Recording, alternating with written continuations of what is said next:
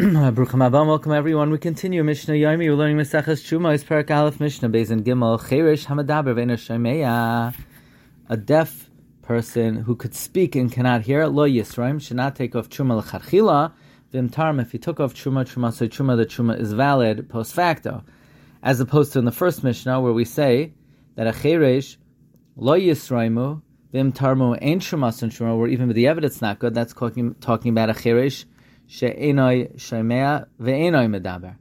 Shedibru by chachamim. Whenever the chachamim speak about a cheresh, b'chal makoim, she'enoi loy shemea v'loy medaber. Talking about a cheresh that cannot hear and cannot speak.